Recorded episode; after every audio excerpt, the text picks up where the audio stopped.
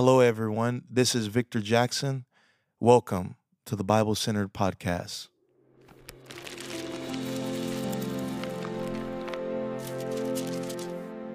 Thank you to those that have subscribed. Uh, we've been able to uh, upload some uh, new messages for those that have subscribed. Uh, we're uploading some this week, uh, the different benefits on Apple and um, Spotify.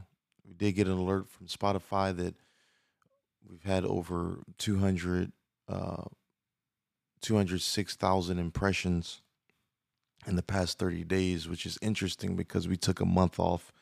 And so I just appreciate your hunger for the word of God. Um this Sunday we do start our um services at the sanctuary on Hanging Moss Road, 6955 Hanging Moss Road, Orlando, Florida. 9 and 11 o'clock service, so we have plenty of room for you. Um, Spanish service at 1.30. Um, I'm I'm excited about uh, going into that this coming Sunday. Let's get let's get into the Word of God. This is why you guys are here, and uh, I'm excited to open up the text. Matthew chapter 13 and verse 24. We have a few scriptures to read.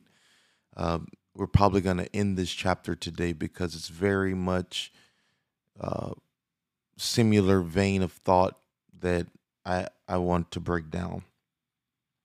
Another parable put he forth unto them, saying, The kingdom of heaven is likened unto a man which sowed good seed in his field. This is Matthew 13 24. But while men slept, his enemy came and sowed tares among the wheat and went his way. When the blade was sprung up and brought forth fruit, then appeared the tares also. So the servants of the householder came and said unto him, Sir, didst not thou sow good seed in thy field? From whence then hath it tares? He said unto them, An enemy hath done this. The servant said unto him, Would thou then that we should go and gather them up? But he said, Nay, lest while ye gather up the tares, ye root up also the wheat with them. Let both grow together until the harvest. And in the time of harvest, I will say to the reapers, Gather ye together first the tares and bind them in bundles to burn them, but gather the wheat into my barn. Another parable put he forth unto them, saying, uh, the kingdom of heaven is like unto a grain of mustard seed, which a man took and sowed in his field, which indeed is the least of all the seeds, but when it is grown, it is the greatest among herbs, and becometh a tree, so that the birds of the air come and lodge in the branches thereof. Another parable spake he unto them The kingdom of heaven is like unto leaven, which a woman took and hid in three measures of meal, till the whole was leavened. All these things spake Jesus unto the multitude in parables, and without a parable spake he not unto them, that it might be fulfilled which was spoken by the prophet, saying, I will open my mouth in parables, I will utter things which have been kept secret from the foundation of the world. Then Jesus sent the multitude away and went to the house, and his disciples came with him, saying, Declare unto us the parable of the tares of the field. He answered and said unto them, he that soweth the good seed is the Son of Man. The field is the world, the good seed are the children of the kingdom, but the tares are the children of the wicked one.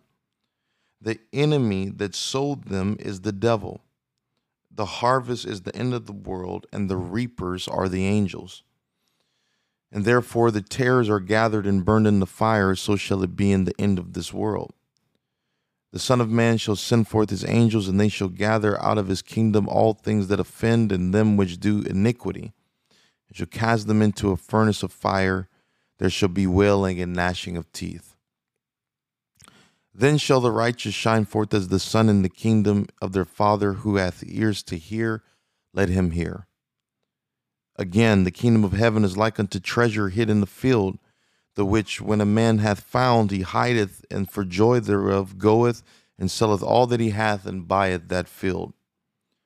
Again, the kingdom of heaven is like unto a merchant man seeking goodly pearls, who, when he hath found one pearl of great price, went and sold all that he had and bought it. Again, the kingdom of heaven is like unto a net that was cast into the sea and gathered of every kind, which when it was full, they drew to the shore and set down and gathered the good into the vessels, but cast the bad away. So shall it be at the end of the world. The angels shall come forth and sever the wicked from among the just, and shall cast them into the furnace of fire, and there shall be wailing and gnashing of teeth. Jesus saith unto them, Have you understood all these things? They say unto him, Yea, Lord. Then said he unto them, Therefore every scribe which is instructed unto the kingdom of heaven is like unto a man that is a householder, which bringeth forth out of his treasure things new and old. And it came to pass that when Jesus had finished these parables, he departed thence. And when he was come into his own country, he taught them in their synagogue, insomuch that they were astonished and said, Whence, whence hath this man this wisdom and these mighty works? Is not this the carpenter's son? Is not his mother called Mary, and his brethren James and Joseph and Simon and Judas? And his sisters, are they not all with us? Whence then hath this man all these things? And they were offended in him. But Jesus said unto them, A prophet is not without honor save in his own country and in his own house. And he did not many mighty works there because of their unbelief. Ooh, man, we had to, we just wrapped up Matthew chapter uh, 13. We had to read all of these scriptures because all these parables, this, this is a lot of parabolic uh, teaching and a lot of similar uh, comparisons and contrasts and uh, differences that we have to uh, get into. And so we have we have to get into uh, the subject uh, a prophet without honor, a prophet without honor. Jesus, his wisdom is literally out of out of this world the way he is conveying uh, several principles uh, that are demonstrating the kingdom. And everyone was expecting the messiah to be a military general. And this military general would come in and overthrow uh, the Roman oppressors. They thought of the Messiah being somehow violent, that he would be as a king that would lead the charge into battle, uh, destroying every captor, destroying every uh, sinful person that opposed Judaism. But when Jesus comes on the scene, he introduces the kingdom not in a physical form, but in a spiritual form. And something that begins very small, not something that is very noticeable in its beginning, but over time it expands. And so this was a contrast or a disruptor to Jewish thought because they believed that the kingdom would come in a violent, uh, passionate moment that the whole world would witness. But uh, Jesus is literally introducing the principle of despise not the day of small beginnings, that the kingdom starts small, but it continually expands and is transformative. Um, not only was this uh, this is what the the the disciples uh, grappled with, you know, for three and a half years walking with him, and even whenever he's about to ascend into heaven after his resurrection, they're, he they're still saying, "Will you at this time restore uh, Israel?" They're still worried about a uh, physical kingdom in the earth instead of a spiritual kingdom. This is what the Messiah came to do. He, he came not to ju- not to just deliver them from their physical captors, but they come to deliver them from the most spiritual captor, and that is sin. And it is easier to rid you from the oppression of Rome to rid you from the oppression of sin. And so he came to tackle the bigger issue, the more difficult issue. But it was such a uh, uh, radical uh, thought.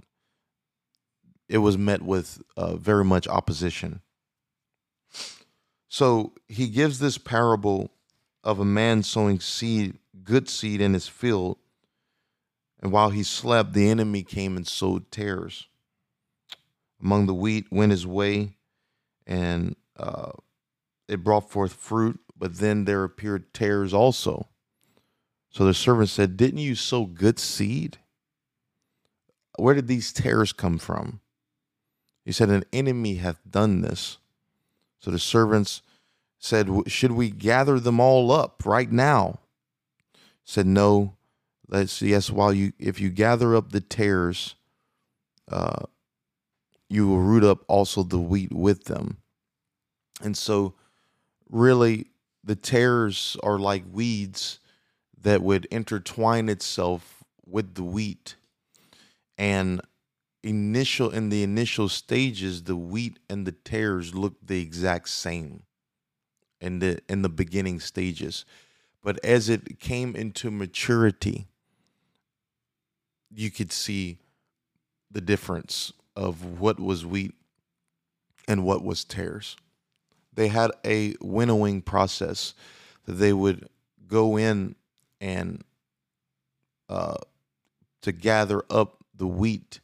And when they gathered up the wheat, they would toss it in the air and they would let the wind take away the chaff and the wheat, which was heavier, would fall back down to the ground.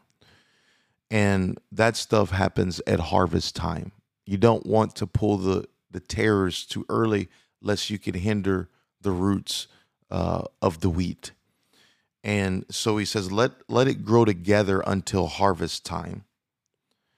And he said, At harvest time, I will say to the reapers, Gather together first the tares and bind them in bundles to burn them, but gather the wheat into my barn. Later, he explains this parable uh, um, that he that sows good seed is the Son of Man. The field is the world. The good seed are the children of the kingdom, but the tares are the children of the wicked one. The enemy that sown them is the devil. The harvest is the end of the world, and the reapers are the angels. The tares are going to be burned with fire. So this he's speaking of a heaven and hell thing here. So it shall be the end of this, this world. And the Son of Man shall send forth his angels. They shall gather them out of the kingdom of all things that offend and they which do iniquity He's going to cast them into a furnace of fire. You see here that he's introducing the, uh, a principle of, of heaven and hell. And that the children of the kingdom, they go, they are gathered in to the barn into heaven, and the children of the wicked one, that they're cast into a furnace of fire. Now I know people don't like to talk about hell, but hell is hell is real. Um, I preached a message years ago on hell's greatest fear. And I talked about how the Bible says that the devils uh, believe in, the, in one God and they tremble. They're afraid of God. And so, if they're afraid of God, in the beginning was the Word, the Word was with God, and the Word was God. That means they're also afraid of the Word of God because there is um, a fear of God, and God is His Word. So, there's a fear of the Word. But I talked about how Satan is not afraid of pieces of the word. He's afraid of all of the word. What does that mean? That means that that he has access to different uh, pieces of the scripture. You see that he used that in the wilderness with Jesus whenever uh, he starts quoting scripture, you know, if you be the son of God, you know, it says that you know, you won't dash your foot against the stone. And he starts quoting scripture. So he's not afraid of parts of the word, he's afraid of the entirety of the word. And so I said, hell's greatest fear is sermons about hell. And so he doesn't want you to know about hell because he wants you to slowly drift there, have behaviors that and decisions that lead you there unknowingly rather than someone get up and warn, hey, these types of actions, these types of things, there is a heaven and there is a hell. So Satan wants to blind the church from knowing, blind the world from knowing about how our actions in this life can lead us into everlasting life or everlasting fire. And what we have to understand if there is no hell, hell was made for the devil, hell was made for his angels. And they, what's the popular terminology, the popular adage? Misery loves company. So hell is trying to do whatever he can, Satan is trying to do whatever he can to pull as many people into uh, hell with him. The Bible says Jesus isn't willing for anyone to perish. He doesn't want anybody to go to hell. And so he has done everything required and gone above and beyond to save people from everlasting fire. And so with hell, it's real. And he doesn't want us to go there, but people in their own decisions and their own enticements of Satan, uh, there's there is a hell. Now, people don't like talking about hell. It's early in the morning. We're doing a live b- broadcast. we're on, you know, it's six o'clock in the morning as we're doing this live on our YouTube channel. Bible Centered with Victor Jackson, and on Facebook Live, uh, Victor M. Jackson. But it's an important concept. Here's why because people have tried to take away this concept of hell. But when you take up the take away the concept of hell, you you you you take away the value of what God did for us on the cross. Because if there is no hell, there is there is no need uh, to believe. If there is no hell, there is no need to get baptized or receive a spirit. If there is no hell, there's no need to repent. If there is no hell, there is no need. Here it is. This is where I'm going to help somebody. There's no need for mercy. You see, to take hell away is to assault God's nature because mercy, the very definition is when God withholds judgment. So, what happens when you eliminate the concept of judgment? If you eliminate the concept of judgment, you eliminate the concept of mercy. And mercy is God's nature. Oh my goodness. Are, are you getting this? Mercy is God's nature. Mercy, he he withholds judgment and when he withholds judgment from us, sin deserves judgment. When he withholds judgment, we see his mercy. But if you eliminate the concept of judgment, you eliminate the concept of mercy. So we cannot even see God properly if there's no judgment. So I'm giving us a healthy lens into the entirety of Scripture because he is showing here that the righteous are going to shine forth as the sun in the kingdom of their Father, and others are going to be cast into a furnace of fire. Now, God is righteous and holy, and so um, we stand guilty before Him. We're in a series on Romans right now. We stand guilty before Him, but He has done everything He can to pardon us. He, he is already finished. He's done everything we, He needs to do to pardon us. And so that is all accessible, but we have to come to him through grace by faith through by grace through faith to him. He's already done the work, but we have to have an obedience. And so, again, this message on there being a, a heaven and a hell is is important because we get to see something about God's nature in this. Uh, I hope I didn't scare you too early this this morning. And so that's that's what that tare parable explains. But let's go to the mustard seed in verse 31. So I went from verse 30 to 36 through 43. Now we're going to go to verse 31 to talk about the mustard seed. The kingdom of heaven is like a grain of mustard seed which a man took and sowed in his field which indeed is the least of all the seeds, but when it is grown, it is the greatest among herbs and becometh a tree, so that the birds of the air come and lodge in the branches thereof.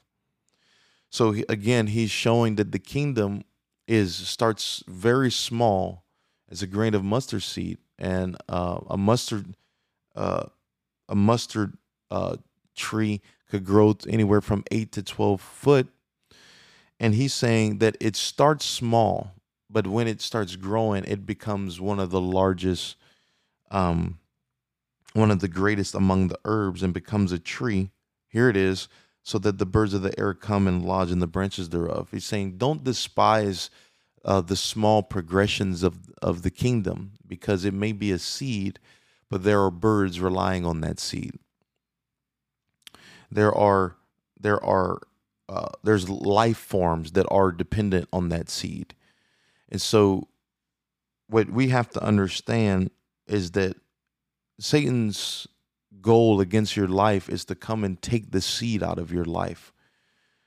Uh, he wants to come at you in your infant stage when God does an initial work that looks small in the beginning but has the potential to grow into something big. And so when you receive something quote unquote small from the Lord, it is to be something to be protected and guarded because there are future people that are relying on that seed to grow up so they can come and take refuge in it. Now, what you have to understand is that anything great starts in seed form. One of the things that Adam was missing was Adam he was missing something that we have. And I'll give you um, an example of this. Adam, I believe, was at a disadvantage from the beginning. Here's why he didn't have the opportunity to grow. And there's something in the growing process that is so important that you adopt and that you that you get uh, that you can't get anywhere else. What am I? What I mean? So you and I have the opportunity to begin in seed form. We have the opportunity to be born, to be nine months in the womb, to be birthed, to be a month old, two months old, six month old, three years old, seven years old, 25 years old, 46 years old, 67 years old, 92 years old. We have the opportunity to grow up from as a seed. Adam never had that opportunity. When he was born, he was full grown. And there's things that you miss in the process of being a, a, a seed, being small, and growing up. There's things, there's attributes, there's things that are that that are adopted into our lives and we have that opportunity for growth. Honestly, there's a sense also of gratefulness because you get to see where you came from. Not only gratefulness, but also a humility because people got pictures of you in diapers. And so businessmen, CEOs, billionaires, um, guess what? They all started in diapers. Isn't that humbling? Nobody should be prideful. Somebody had to change your diaper. And nobody should be uh, feel like they're all that in a bag of chips when they, everyone had to be dependent on someone growing up. That's the power of seed form. You get to see something grow and progress. You get to see things being shed off. You get to see the metamorphosis. You get to see uh, uh, how the face changes. The cheeks aren't as chubby. It, it starts becoming more thin. You see, y'all, y'all, y'all pray for me. My mom has pictures of me with my hair. My hair was like super like big, and uh, she put like a barrette in it. Uh, there's a picture out there like I got an apple in my hand with this big hair with the a barrette in in there. What was my mom doing to me? If my mom's listening to this, mom, what were you doing to me? I guess it was she was she envisioned me being on a podcast, walking in this humility because there's a picture out there somewhere with me having an apple in my hand and a barrette in my head. Amen. And so there's things in seed form that that are important and valuable and Satan wants to attack those things very early because of the possibility of it growing up and things taking refuge in that seed. And so Adam never had the opportunity to grow from seed form. When he was made, he was made as a whole man. He was made as a whole man. So he missed the process of development because he had no one to nurture him. And so I think that sometimes you can take some things for granted when you don't have that process. Eh, this is why you can't just, you know, decide to go to Mount Everest and take a helicopter and go to the top of the mountain. If you go to the top of the mountain on a helicopter without going through the process, you would die in less than five minutes. Um, you would die in, you you would die very quickly because you didn't take the journey up. And there's something about the journey up that that teaches and trains and trains your breathing and trains how to handle yourself um, when you get to the mountain. And so Satan's desire is to get you in in seed form. So while I was a child, uh, all types of things were coming against me. You know, uh, uh, abuse, you know, being beaten. Uh, so many things were coming against me as a kid. Why? Because Satan knew that I would be here on a Thursday morning teaching on this podcast 30 years later. And so he wants to attack you in infant stage. That's what they did with Jesus. They attacked Jesus in his infant stage when he was in Bethlehem under two years old. Never uh, healed anybody, hadn't spoken yet, uh, hadn't healed a blinded eye, a deaf ear, hadn't died for anybody. Yet all of King Herod's men came out against him because hell understood that we would take refuge in him. We would take refuge in that seed. So, in order to get to the birds or get to the people that are going to take refuge, we got to get to them as a seed. So that's what the kingdom is. Satan wants to choke out the seed in your life. He wants to choke out the seed in your life because he's afraid of what it's to what that kingdom is to grow up into. So it starts small but it ends up being the greatest thing ever. Another parable speaking unto them the kingdom of heaven is like unto leaven which a woman took and hid in three measures of meal till the whole was leavened. Now he shows that uh, that a little leaven it put in a loaf that over time the whole loaf becomes leavened.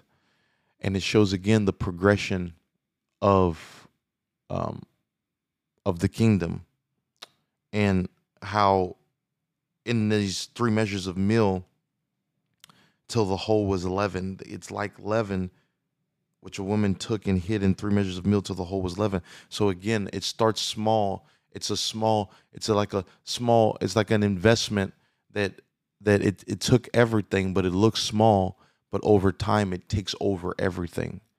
That's what Christianity was. It started with you know one man, and it grew to twelve men, and it grew to uh, multitudes, and then it was 120 men in the upper, 120 people in an upper room, and then it grew in a day to 3000 and then it grew to 5000 and then it's grown to billions. It started small but it it it expanded very quickly.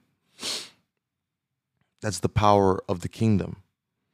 And the expanse is not just in territory. This is a spiritual advance. This is a spiritual kingdom. So he speaks all these parables now let's go to verse 44 Again, the kingdom of heaven is like unto treasure hidden in the field, which when a man hath found, he hideth, and for joy thereof goeth and selleth all that he hath, and buyeth that field. Again, it's when a man finds a treasure, he hides it. And they're looking at him, and he has this joy in selling out, selling everything to go and buy the field. The kingdom is so interesting because he's excited about sacrifice. No one else sees the treasure, only he sees the treasure. But they see him, his life being affected by a treasure they don't see and he sells everything. He gives up everything to go and buy this field that nobody knows the treasures inside of it. It's a hidden treasure. But the hidden treasure has affected his life where other can, others can see the joy and the effects of his life. The kingdom is so interesting because we're give we'll give up something in this world to get a treasure no one could see with their eyes. Think about that. I looked like a fool giving up hundreds of thousands of dollars in scholarship, hundreds of thousands of dollars in, in potential uh, playing overseas, you know, playing in, in whatever way possible, making money, as a lot of my friends are currently. You look like a fool giving that up for a God you can't see for a calling you can't see, for something that's not even tangible. But I saw the treasure and I said, I've got to sell everything to get this treasure. God brought me to Orlando. It, it looked crazy. I gave up um, uh, traveling 220 flights a year with my family, going all around uh, the nation and abroad, different countries, very successful, accepting about 1% of my engagements. This is uh, what everyone dreams for, preaching to, to, to millions of people a year. This is what people dream for. And then I, I, I see uh, a treasure in Orlando that no one else sees. So I went to sell our home we sold everything that we have to come to Orlando and build a church because we saw something in the spirit that others can't see physically. So we're here because of a spiritual treasure. And that's the thing about the kingdom. The kingdom will have you sacrificing stuff in time so you can gain something in eternity. That that eternity consciousness inf- impacts a life. So you got to get persuaded of the treasure. You got to get persuaded of what's laid up for you. You got to get persuaded that the kingdom is advancing, and you'll get so persuaded that you'll have joy in sacrifice. So there's not one sacrifice I've done for the Lord that I've regretted. I'm going to say that again. Not one sacrifice I've done for God that I have ever regretted. The kingdom of heaven is like unto a merchantman seeking goodly pearls, who, when he hath found one pearl of great price, went and sold that all that he had and bought it. One pearl. This guy was seeking a lot of pearls, but he found that one pearl. Once he found that one pearl, he said, I don't need any other pearls. I'm going to sell all that I have and buy this one pearl. The kingdom is worth the investment. is worth investing in the kingdom. Again, verse 47 the kingdom of heaven is like unto a net that was cast into a sea, gathered of every kind, which when it was full, they drew to the shore and set down and gathered the good into vessels, but the bad cast the bad away. So shall it be at the end of the world. The angels shall come forth and sever the wicked from the just, and shall cast them into the furnace of fire. There shall be wailing and gnashing of teeth. Now, again, he is showing that in the kingdom that there is a division, that there is a separation that takes place. He's introducing the concept of the ecclesia, the called out, those that are called to live by the principles of an invisible kingdom and a visible world. And then they reap the fruit and the rewards from allowing that spiritual world to dictate their steps in the physical world. He asks, Do you understand these things? They say, Yeah, Lord, we understand. Jesus saith unto them, Have you understood all these things? They say, Yea, Lord. Then said he unto them, Therefore, every scribe which is instructed unto the kingdom of heaven is like unto a man that is a householder, which bringeth forth out of his treasure things new and old. So he's saying, Listen, you, you're there. There's new concepts, there's new principles, there's new things, and there's old things that he's fulfilling the the Old Testament, the old law, and he is establishing the New Testament. And the New Testament, according to scriptures, is the New Testament, the New Covenant is greater than the Old Covenant. Um, the writer of Hebrews said that there wouldn't be need for a new covenant if there wasn't found fault in the Old Covenant. Now, the fault in the old covenant is not God's, but it's man, man's incapability of keeping the laws and the covenant of the old Old Testament, the old covenant.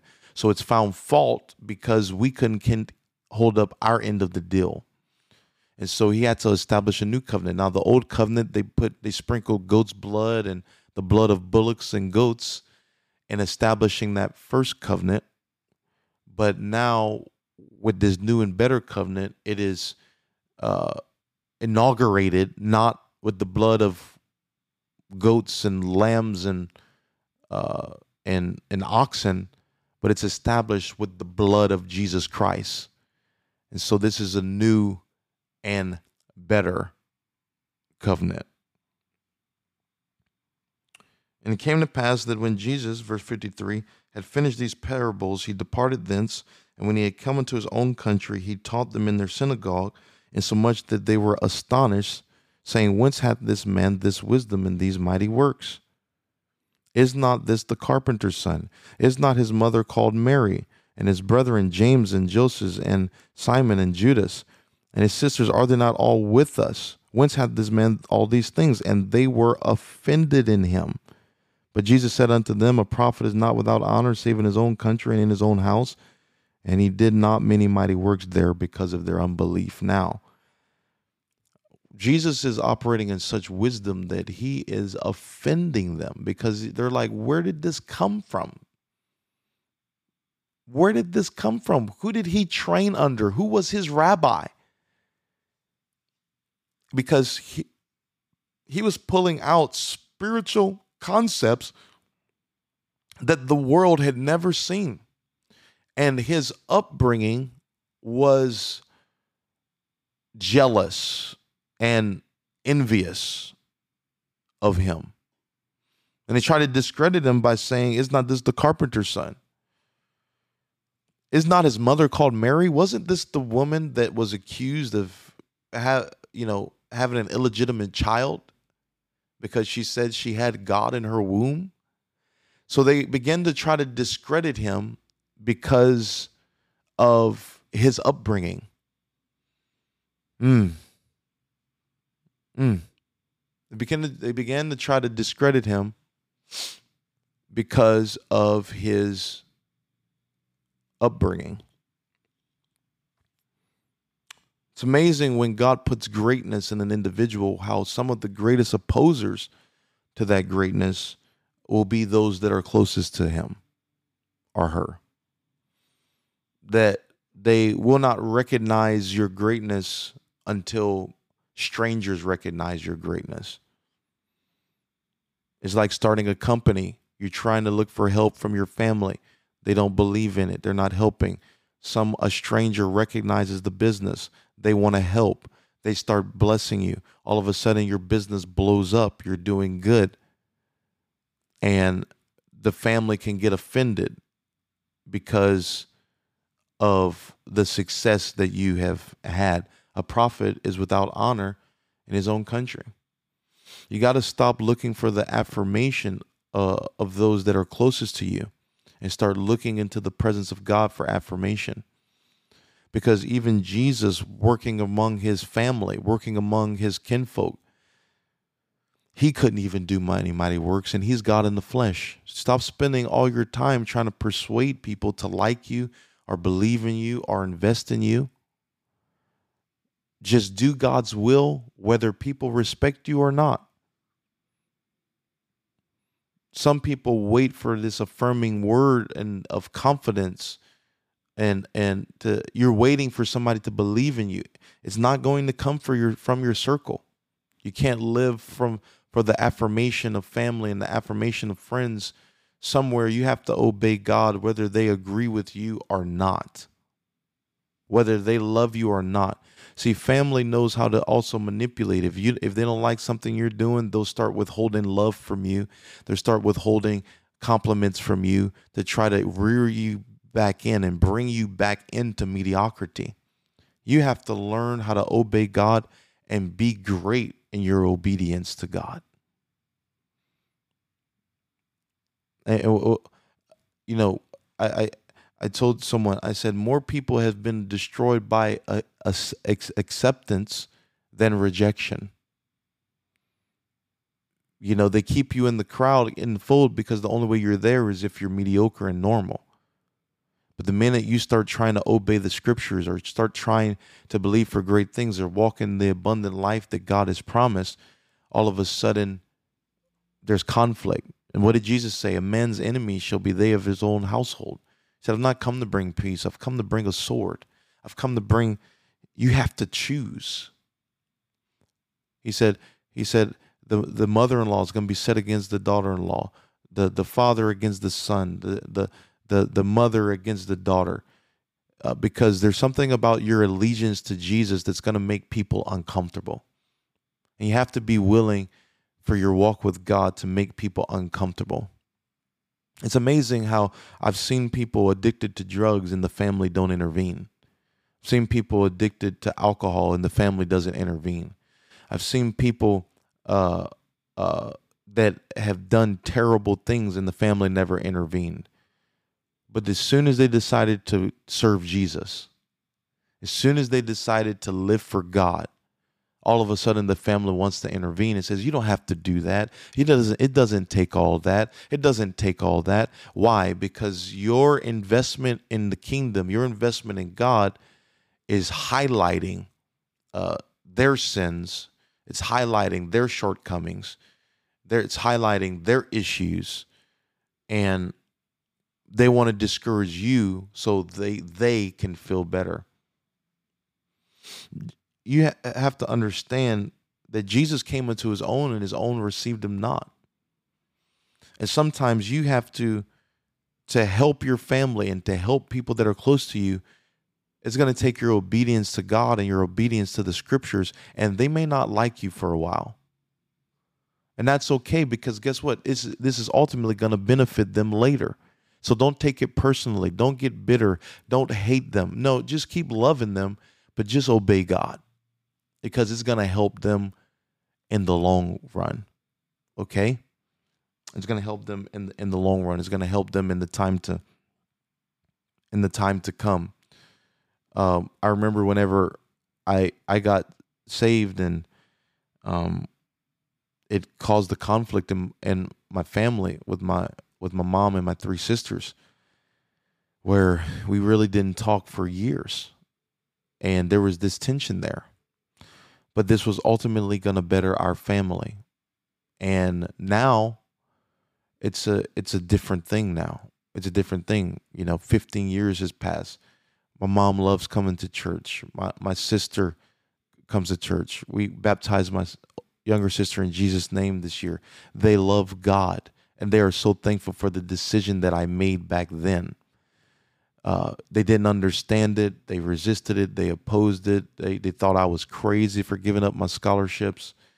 Uh, but now they're reaping the fruit of my obedience. And that's what you have to think about. You can't let whether family believes in you or not, or whether friends believe in you or not, to, to dictate your obedience.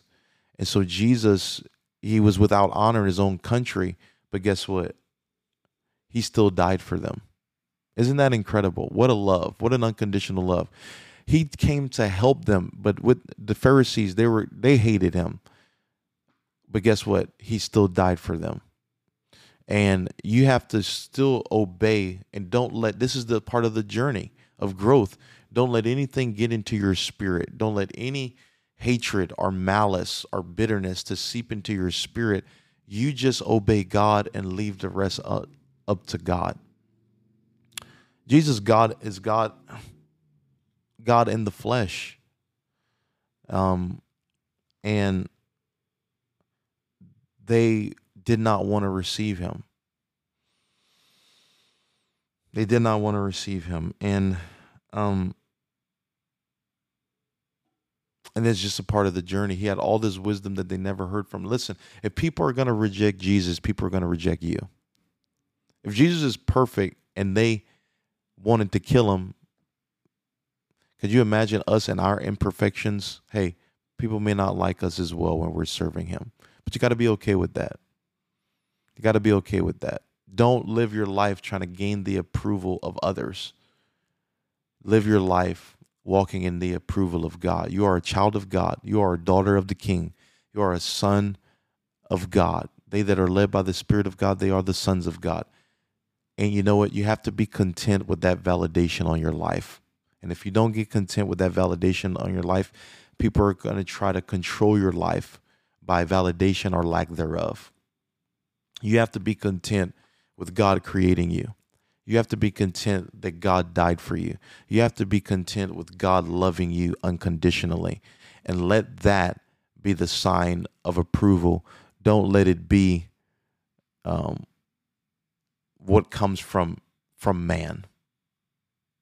A pat on the back is nice, but a well done, thou good and faithful servant is much better. A thumbs up is great, right? A thumbs up from Facebook is great, but um, a thumbs up from God is is is way better. We can't be controlled by valid by validation.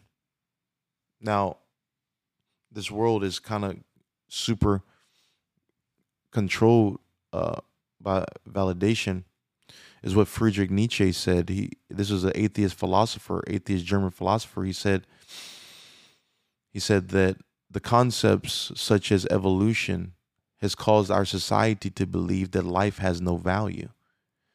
And as a result, we will create a fictitious world to get our values from. He wrote that in the late 1800s. This was before television. This was before the internet. This was before all of these things. But what he was saying was because we feel no value in this world, we will create a fake world to get our value from. That's what social media is. That's what all of these things are. People see no value in this world, and so they get try to get all their value in um, this uh, fictitious world. So people will spend hours uh, making, you know, filtered photos and all these things of themselves because they don't feel any value in their real life. You know what I'm saying? And I'm telling you, you have value because God created you. You have value because you have been created by God. Therefore, you have a purpose. He made you. Therefore, you have a purpose in this earth. And so people get their, their values from, you know, a like or a heart. I asked someone, I said, man, has ever, anyone ever seen like a physical thumbs up come and just like everything that you do? like you go to the store and a physical thumbs up, say, man, love it. Awesome. Keep up the great work. Like, oh, thanks, thumb. Thanks, blue thumb. I say, has anyone ever seen a physical red heart just follow you and say, man, I heart that? Man, that you're awesome. I heart that. Oh, thanks, heart. It's wonderful. These are things that don't even exist, yet we dictate our value in something that doesn't exist. These are things that are man created, man generated. And years ago, when I first introduced this concept, this was like in 2016, 2017 when i first introduced this concept i said listen you're allowing the world to dictate your value. It's i said it's a thumb now it's a heart now and then i said now watch one day they're going to say stars. If you don't have enough stars like it doesn't matter how many hearts or likes you have you need some stars. And if you don't have stars you're not valuable. And lo and behold like 2 years ago facebook creates the stars and I said, look at this. Like I said that literally three years before Facebook did it, and now it's stars. See, they don't allow the world to dictate your value with things that don't exist. This book is real. God's word is real. This is real. And this is worth your investment. And it may start as a small investment, but I'm telling you, you just listening to this podcast this morning or wherever you are, you listening, it may look like a small investment, but I'm telling you, this seed is going to grow up in your life. And it's going to make a difference, and, and, and family and friends are going to come to you looking for that seed, and they're going to take refuge in, in the seed that you have. It looks small, it starts small. See, it's just a podcast. It's just, you know, I'm spending uh, about 55 minutes uh, speaking to you this morning. It's just a small investment. You're listening, but I'm telling you what it's going to do in your life and in your world. It's going to make such an impact. People are going to take refuge in it, and you're going to have words. You're going to have en- enlightenment. As we're studying the book of Matthew together, you're you're going to be able to speak with clarity and understanding. And this small investment is going to be able to be a word and seed for somebody that is discouraged so it may be small now, but I'm telling you, it grows up and it grows up fast and it's going to help more people than you can imagine. But you have to be comfortable being a prophet without honor. You have to be comfortable uh, people not recognizing that that seed in your life. You have to be comfortable not trying to prove yourself to everybody. God loves you. God cares for you. Be content with that validation. I believe in you. I care for you. Be content with God's validation on your life. And what a privilege it is to serve you. You're going to have a great day today. God's going to use you. God's glory it rests upon your life. Uh, be blessed, but don't let others' perception of you dictate your value. Allow God's perception of you to dictate your value. I love each and every one of you. Thank you for joining this morning. Share this podcast with somebody. We're helping people around the world, over 100 nations a week. Share it. I look forward to seeing you tomorrow. God bless. Thank you so much for listening.